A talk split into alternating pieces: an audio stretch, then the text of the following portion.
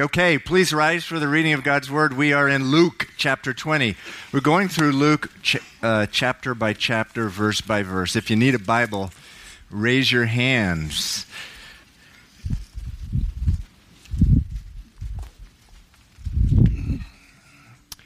Up here in the front row, we have a request for a Bible. All right, it's great not only to hear the Word of God, but to see it in front of our eyes. Luke chapter 20. Luke chapter 20. We are in verse 17. Luke chapter 20, verse 17 says, "Then he, Jesus, looked at them and said, 'What then is this that is written? The stone which the builders rejected has become the chief cornerstone. Whoever falls on that stone will be broken, but on whomever it falls, it will grind him to powder.'" Let's pray. Lord, we read in your word about the kindness and the severity of God. And we want all of you, the knowledge of all of you, the understanding of all of you. Lord, I think of what we read a few weeks ago in Isaiah chapter 43, where it says that we were made, we were formed, we were created to believe you, to know you, and to understand who you are. I pray that you would do that work in our lives this morning. In Jesus' name, amen. Okay, you may be seated. So here in Luke 20, Jesus has come into Jerusalem for the last time. The last time in his earthly life, 2,000 years ago. The Bible does say he will return in the future. He is here in Luke 20, just days away from his crucifixion, from being crucified. And he knows that. He knows he's going to be crucified. It's a really important point. He knows that it's going to be the religious leaders, if you will, the church leaders, who are going to arrest him and who are going to turn him over to the Romans to be crucified.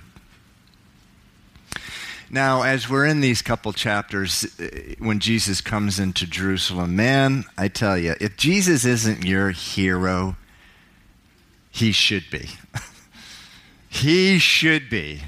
For many reasons, but one of the reasons he should be your hero is just his boldness. His boldness and courage that we've just seen in the last few weeks. At the end of chapter 19, Jesus, he comes into the city, he goes right into the temple. He sees people in the temple who have come to Jerusalem to worship God. Actually, it's Passover time, it's feast time. 2 million people, the population has gone from about a few 100,000 to a couple million. They've come to Jerusalem to worship God. And he sees people in the temple ripping off the people who have come to Jerusalem to worship God. They're selling things right inside the temple at just outrageous prices. They're actually selling animal sacrifices to them, doves and sheep, at outrageous prices. And what does he do? He drives them all out. He overturns tables. He creates this massive scene. You talk about boldness. He knows he's going to die. But he's not going to refuse to do exactly what God has called him to do. And he gets up, he overturns tables, he basically forces everyone out who's ripping people off, and then he declares for all to hear, this house, this temple, this church, if you will, God has meant it to be a house of prayer for all nations, but you have made it into a den of robbers, of thieves. And so then at the beginning of this chapter that we're in this morning, chapter 20, the religious leaders come up to him, the people in charge of the temple, and they say, "Who are you that you think you can just come right in and do this? Who are you? Who gave you this authority to just come in here and do these things? And to say the things that you're saying? What right do you have?" Jesus does not answer the question directly. Instead, he tells a parable, and we were in this parable a couple weeks ago. I hope you enjoyed Pastor Randy last week. Did you enjoy Pastor Randy? All right. A couple weeks ago, we were in the parable of the vineyard. The parable of the vineyard and the vine dressers. Vine dressers, people who take care of a vineyard. And Jesus tells this parable, and there's this vineyard owner. A man owned a grape vineyard, and he gives his vineyard to some people who, and he says, take care of it. They're called the vine dressers. And then it says he goes off to a far-off place. And from time to time, he sends messengers to get the grapes at harvest time. The messengers are beaten up by the vine dressers, the people that the owner hired to take care of the vineyard. They beat up the messengers. Finally, the owner says, "I know what I'm going to do. I'm going to send my own son. I'm going to send my own son. Surely they will respect my son." But when the son gets there, they say, "Hey, this is the son. If we kill him, this vineyard is going to be ours." Then in verse 15 of Luke 20, it says that they cast out the son, they threw him out of the vineyard, and they killed him. Now, the religious leaders are listening to Jesus as he is telling them this parable. And they know that Jesus is talking about them. They are the vine dressers. They know that Jesus, when he refers to these vine dressers beating people up, God's messengers up, the owner's messengers up, they know he's talking about them. They know that Jesus is the Son. They know that the vineyard, it represents Israel, or maybe better put, it represents the people of God, what we call today the church, what has become the church. The religious leaders had been treating God's vineyard like it was theirs. They had been treating God's kingdom, God's people, as if they were their own people. Religious leaders, pastors, priests, they start doing stuff like that. Treating God's sheep as their sheep. God's grapes as their grapes. And then it says that towards the end of the parable, Jesus looks the leaders right in the eye and he says, "After killing the son, what do you think that vineyard owner is going to do to the vine dressers, those workers? What do you think he's going to do to them?" And he answers his own question, and he says, "He will come and he'll destroy them, and he'll give the vineyard to others." And what do they say? At the end of verse 16, they say, "Certainly not," meaning never. God will never take away from us the privilege that we have taking care of this vineyard. He'll never take away from us the privilege of being his workers, the apple of his eye. It'll never happen. God would never do that to us. And so Jesus responds in verse 17, and that's where we began reading this morning. Let's read it again, verse 17. It says, "Then he," Jesus, "looked at them." We looked at him again, right in the eye. He looked at them. And he said, "What then is this that is written?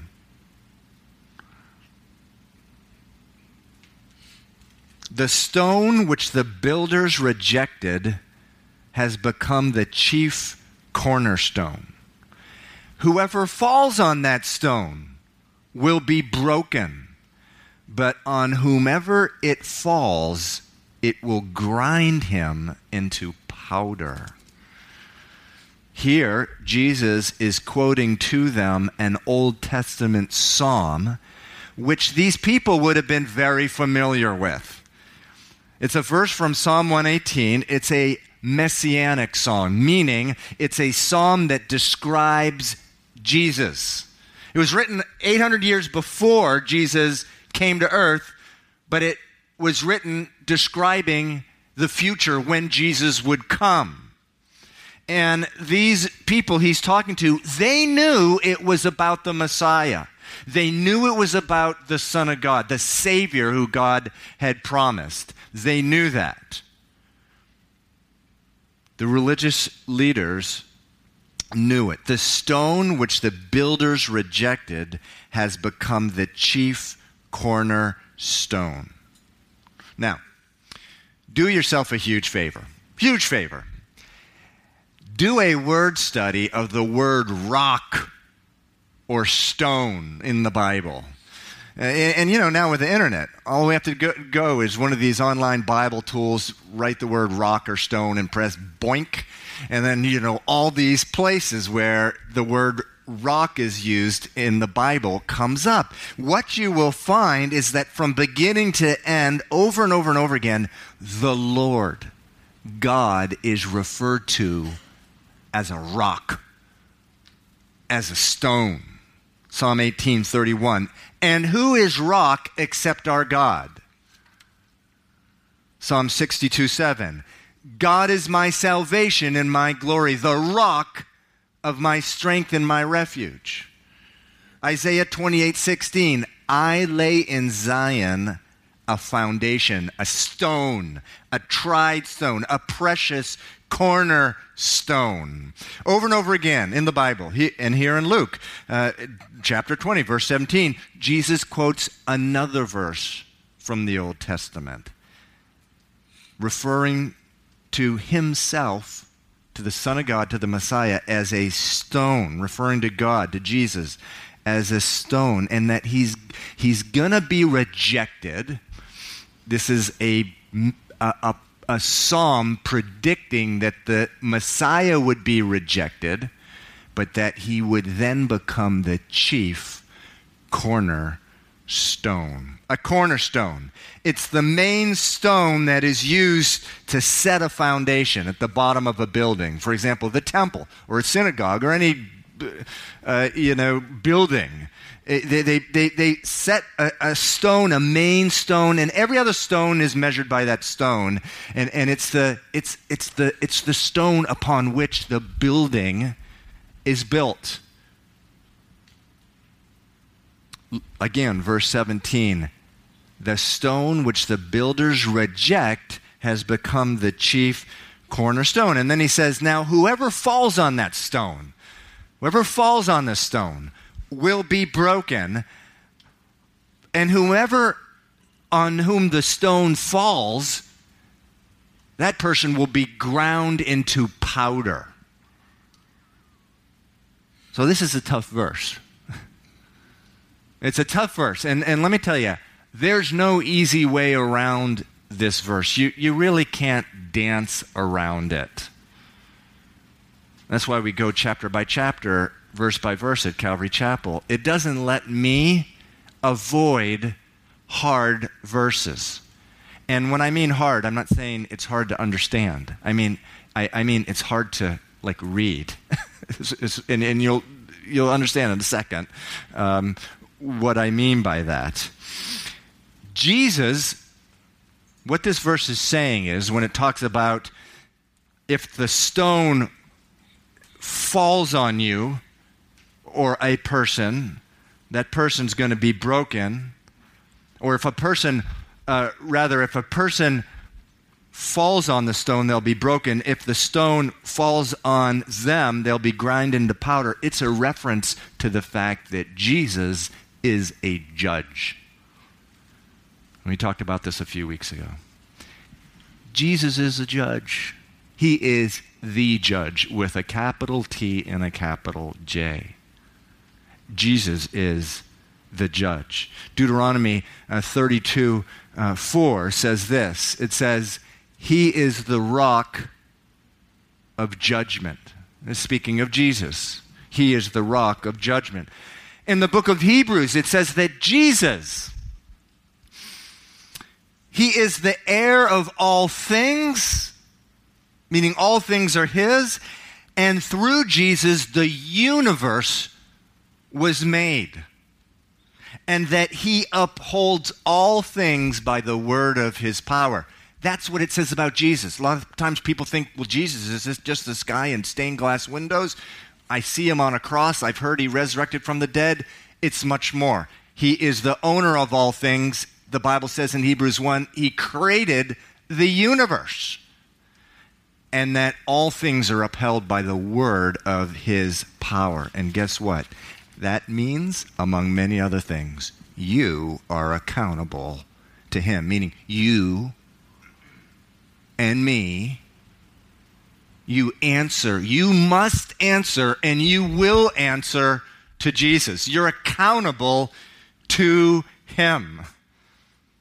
Verse 17 here that we're reading is a prophetic psalm which predicts that Jesus will be rejected. There will be those who reject him, the stone which the builders reject, it says, and those who reject God. Rejecting God. You know, Jesus came into Jerusalem lowly, riding on a donkey. And in some respects, nothing has really changed. Jesus, the Bible says, he shows up at the door of everybody's heart. Meek. Knocking on the door of your heart. That's what the Bible says that Jesus does. We either receive him, like some did in Jerusalem. There were people who were shouting out, Hosanna, recognizing him as the Messiah, and they were receiving him. But others rejected. And those who reject God or reject Jesus, they usually fall into one of two different kinds of groups. In other words, you can reject Jesus in two different ways. One way is the way that the religious leaders do. You proactively, you come against Jesus. You come against him. You shake your fists at him and say, no way. If you want to see an example of this, go to one of the blogs on the internet that CNN.com or something, they're discussing God. You'll see it in the blog, people writing in. They are shaking their fists. They're saying, no way. They're being like the religious leaders. They're coming against Jesus. One way to reject him. But there's another way, and it's a more common way, and that's just to ignore him. You just ignore him. You ignore Jesus. You just basically say, look, you know, get out of my face, God. I'm going to live my life just the way I want it. God lets us do that. He's given us a free will. And so here in verse 18,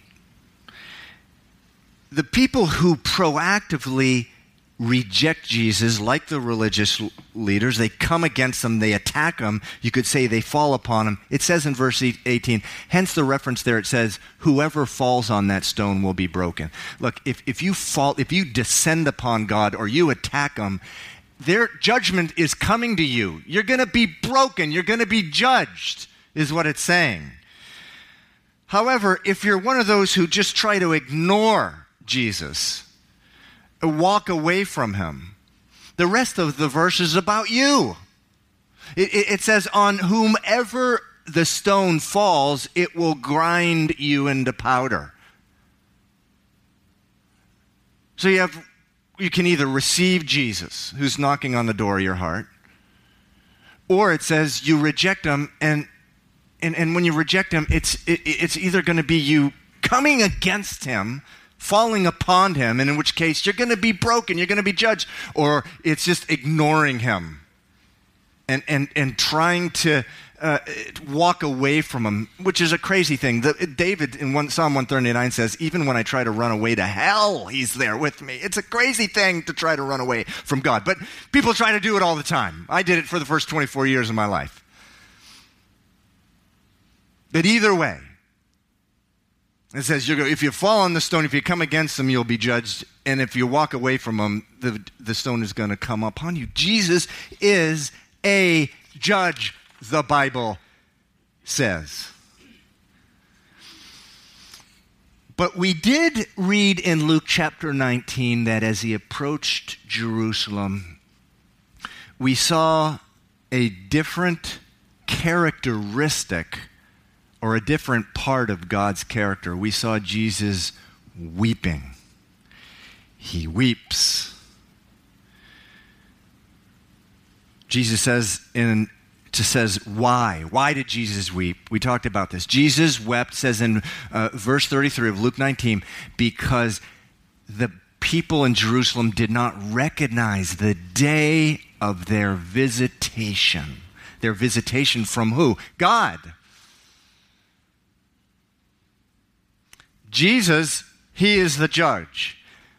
Jesus, he's also a savior. His name means savior. Jesus means Jehovah saves. When the angel Gabriel came to Joseph, he says, you name your child Jesus because he's going to save his people from their sins. He's a savior, he's a judge. He wept over Jerusalem because they did not recognize the coming of their savior. He came to be received by them as a savior. Instead, they came against him or they ignored him. Either way, they rejected him. So Jesus weeps because he knows what rejecting God's savior means. He knows what's going to happen.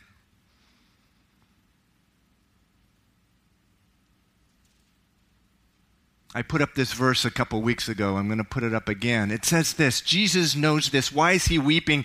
Because he knows, John 3:36, that anyone who believes in God's Son has eternal life, but anyone who doesn't obey the Son will never experience eternal life, but remains under God's judgment.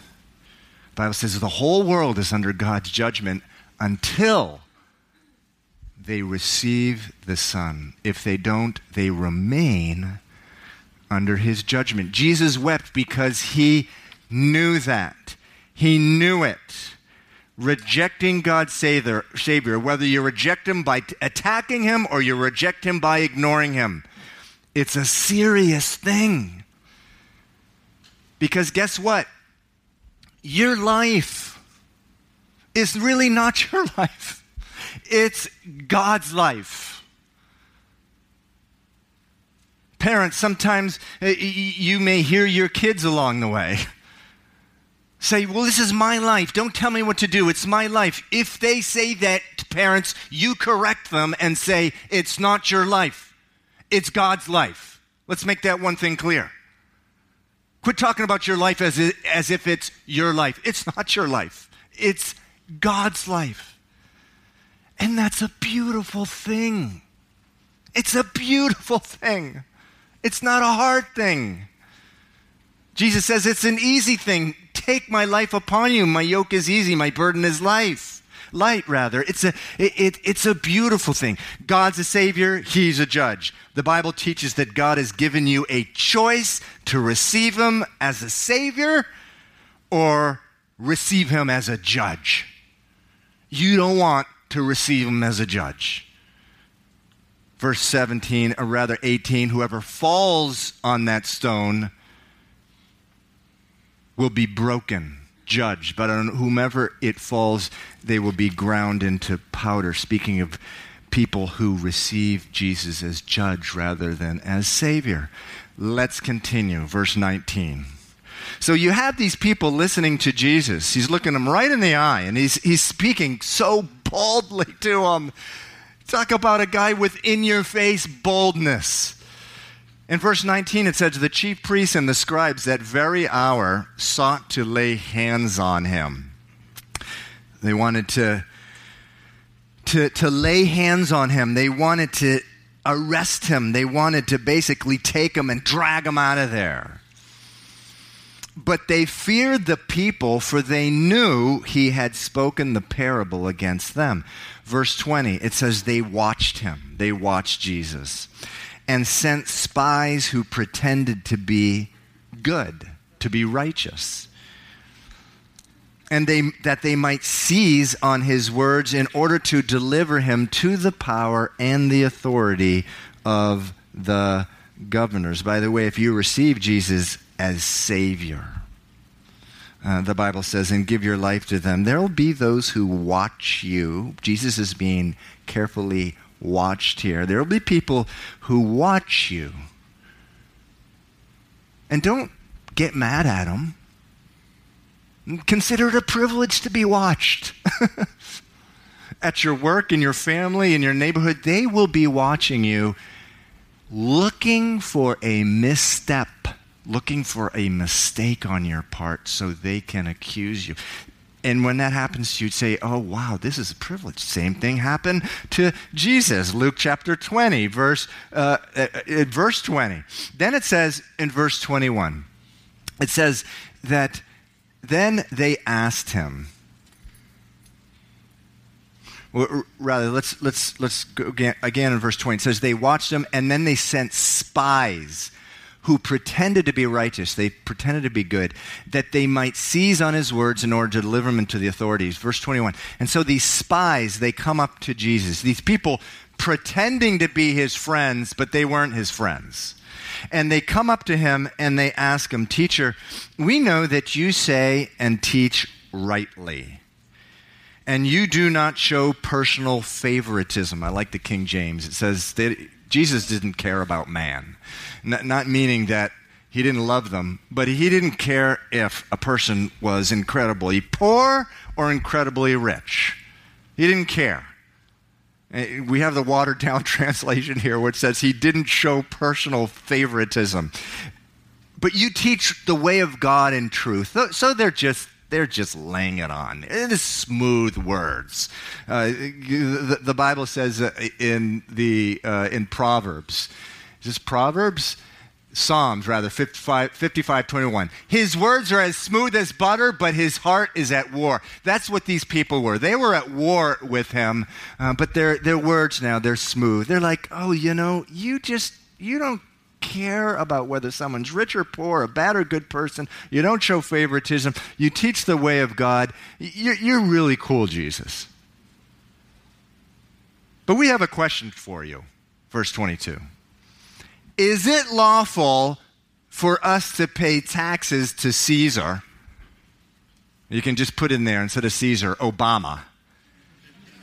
Is it lawful for us to pay taxes to Obama or not?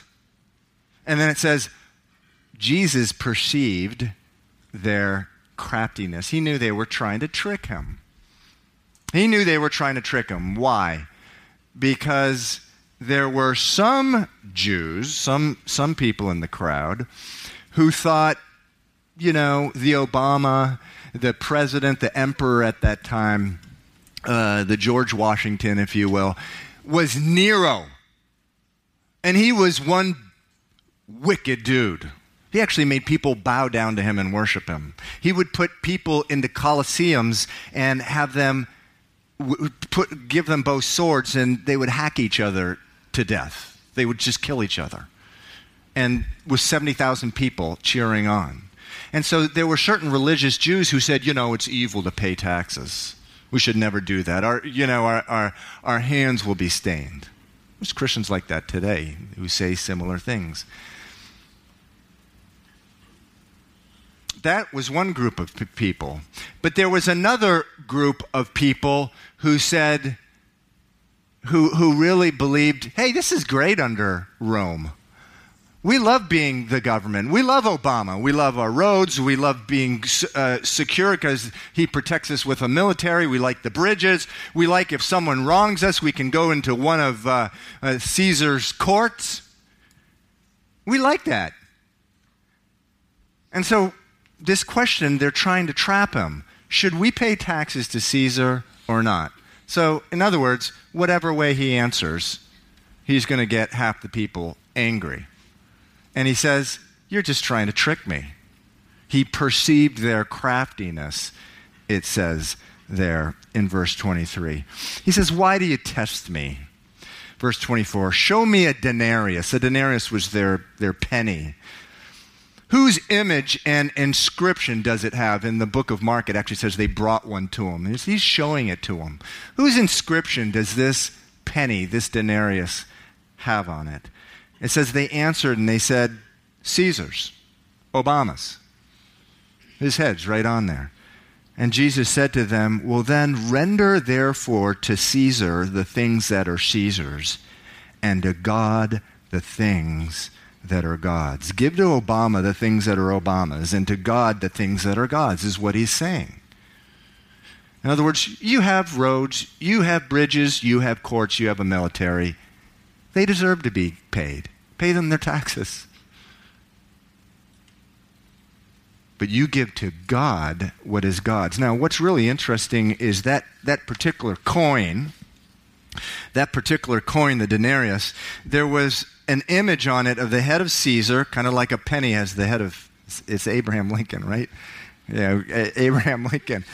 And, but on the one hand, there's just a big head, you know, of Caesar.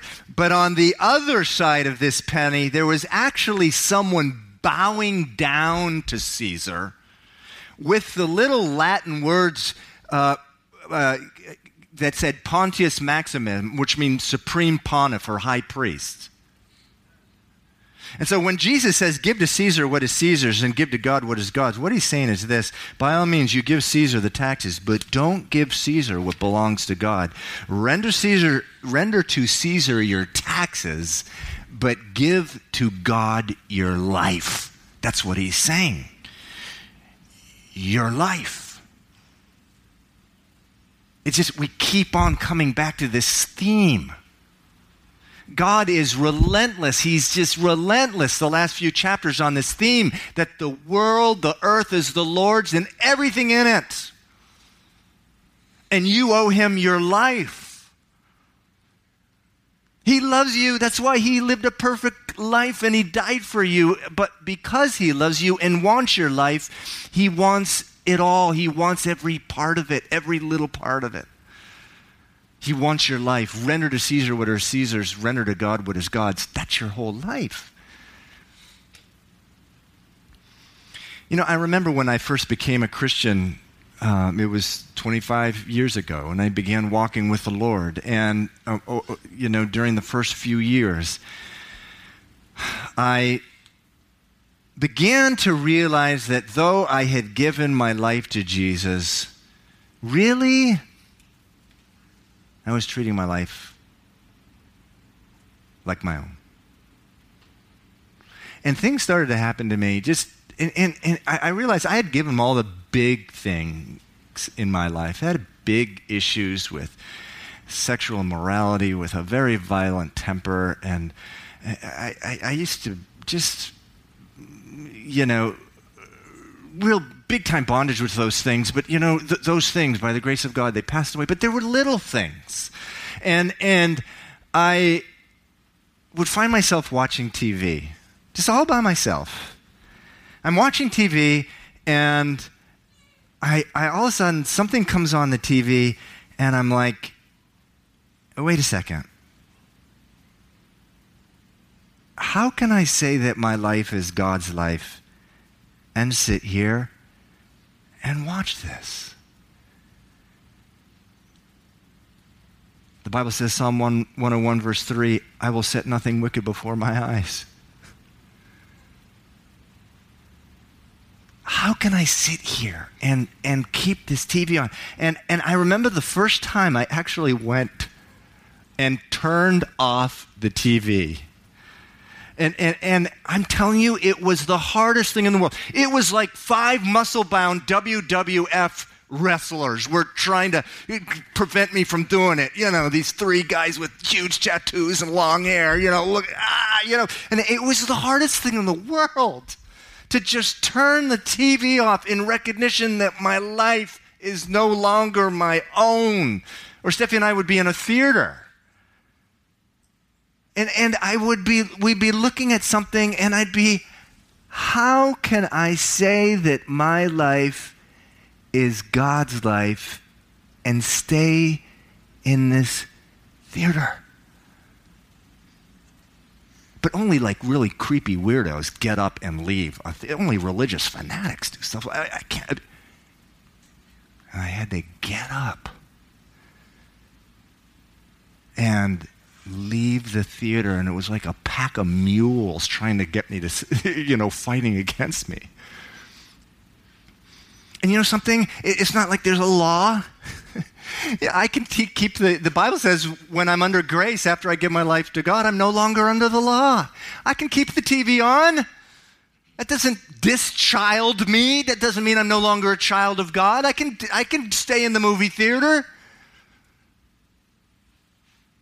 But what I learned, it became such a disrupt. When I just stayed in the movie theater, or kept the TV on when I knew I should turn it off, it just disrupted my fellowship with my Lord.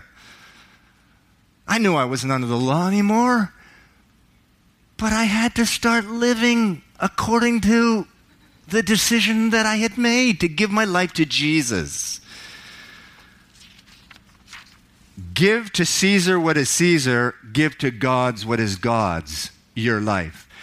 Verse 27, it says, then some of the Sadducees who deny that there is a resurrection, who deny that anyone, that there's a life after death, came to Jesus and asked him, saying, Teacher, Moses wrote to us that if a man's brother dies, having a wife, okay, get ready for some weirdness here. The Old Testament, Moses, the reference to Moses, is a reference to the first 5 books of the Bible. It teaches us that if a man's brother dies and he has a wife and he dies without children, his brother should take his wife and raise up offspring for his brother. That's what the law was. That's what the law was. You had a brother, he was married, he didn't have kids, he died. His wife was your wife. And just like Jasmine was saying, it wasn't a suggestion, it was a command. Verse 29, now there were 7 brothers. And the first took a wife and died without children. And the second took her as a wife, and he died childless. Then the third took her, and in like manner the 7 also. And they left no children and died. Last of all, the woman died also. Verse 33, therefore, in the resurrection or in heaven, whose wife is she? All 7 had her as a wife. So these guys, they don't believe in the afterlife. They don't believe in the resurrection. And what they're doing here, their objective here was not to get an answer from Jesus. Their objective was to get everyone around to mock him. Again, same with you. You decide to follow Jesus, you will get people singling you out in a crowd trying to mock you. So they're trying to mock him. They're trying to, there's, this poor woman goes to heaven. She's like, oh no, there's Bill. I haven't seen him in 20 years. There's Felix, there's Sergio, there's Emilio, there's Bob. What am I going to do? And they're just trying to get people to mock Jesus. They'll do the same thing to you. What does Jesus say? Verse 34. Now I prefer Matthew and Luke. And I prefer the King James I prefer Matthew and Mark. In the parallel accounts in those, Jesus right up front and he says, you are mistaken. And at the end of the book of Mark, he goes, you are greatly mistaken. In the King James, it says, you do err. I love that. You do err. Ooh, I don't know exactly what that means, but apparently I said something wrong. In verse 34, Jesus explains to them. They're trying to mock him. They're going to walk away like dogs with their tail between their legs. You don't fight God. Don't fight God. You're going to lose so miserably. If you don't believe it, Read on here with me. The sons of this age marry and are given in marriage. Meaning, yes, today, in this age, on the earth, people marry. That's true. Verse 35, but those who are counted worthy to attain that age and the resurrection from the dead, they neither marry nor are given to marriage, nor can they die anymore, for they are equal to the angels and are sons of God, being sons of the resurrection. In the book of Matthew, it says they become like angels. They don't become angels, they become like angels. So what he's saying is in heaven, there is no marriage. So this woman's not going to have any confusion when she gets to heaven. Heaven's going to be, we are going to be so focused on the Lord. It's not that we're not going to recognize other people, but we're going to have such undivided hearts towards the Lord. Marriage as an institution, it won't even be necessary. God in the book of Genesis said it's not good that man is alone. And he gave Eve to Adam. But in heaven, not necessary, Jesus says. But then he says, he doesn't stop there. And here's why you don't argue with Jesus, because he won't just stop answering your question. He will proceed from there and really, really show you your place. And that's what he does here in verse 37. He says, but even Moses showed in the burning bush passage that the dead are raised when he called the Lord the God of Abraham, the God of Isaac, and the God of Jacob. For he is not the God of the dead, but he's the God of the living. For all live to him, meaning everyone's answerable to him. And so what he's saying here, it says, The Sadducees, this particular religious group, they just believed in the first 5 books of the Bible, no other books. So Jesus, of course, who wrote those 5 books, Moses was just the instrument. He points out, look, in those first 5 books that you guys believe in, you say you believe in, Moses called God, the God of Abraham, Isaac, and Jacob. He called God the God of Abraham, Isaac, and Jacob at a time where those people, those 3 men, had been dead for hundreds of years. You guys are walking around saying, ooh, we are so smart. We're so wise. Actually, the Sadducees were highly educated. They were rich, and they were very powerful, and it was just not cool to believe the whole Bible. Some things never change. But anyway, and he's saying, you claim to believe those first 5 books, but look, it says very clearly there that Abraham, Isaac, and Jacob were alive 500, 600 years after they died when Moses is speaking to God. Verse 38, he's not the God of the dead. He's the God of the living, for all live to him. And I like the book of Matthew, which Jesus also says to them, you don't know the scriptures or the power of God. Luke was being a little nicer here. You don't know the scriptures, even the ones you say you believe in, or the power of God. Verse 39. Then some of the scribes answered and said, Teacher, you have spoken well. The reason they said that was because some of them did believe. The Pharisees, for example, did believe in the resurrection. Verse 40, but after that, they dared not question him any more. You don't go to God fighting against him, arguing against him about what his own word says. So at this point on, no one's going to come and try to trick him anymore. They know they're going to lose that argument. So we have communion this morning. And I'm going to ask the worship team to come up. And, the Bible says before you have communion, it says that, you need to examine your life before you go to communion. It says, communion, there's the cup. It represents the blood of Jesus. And communion, there's the bread. It represents his broken body.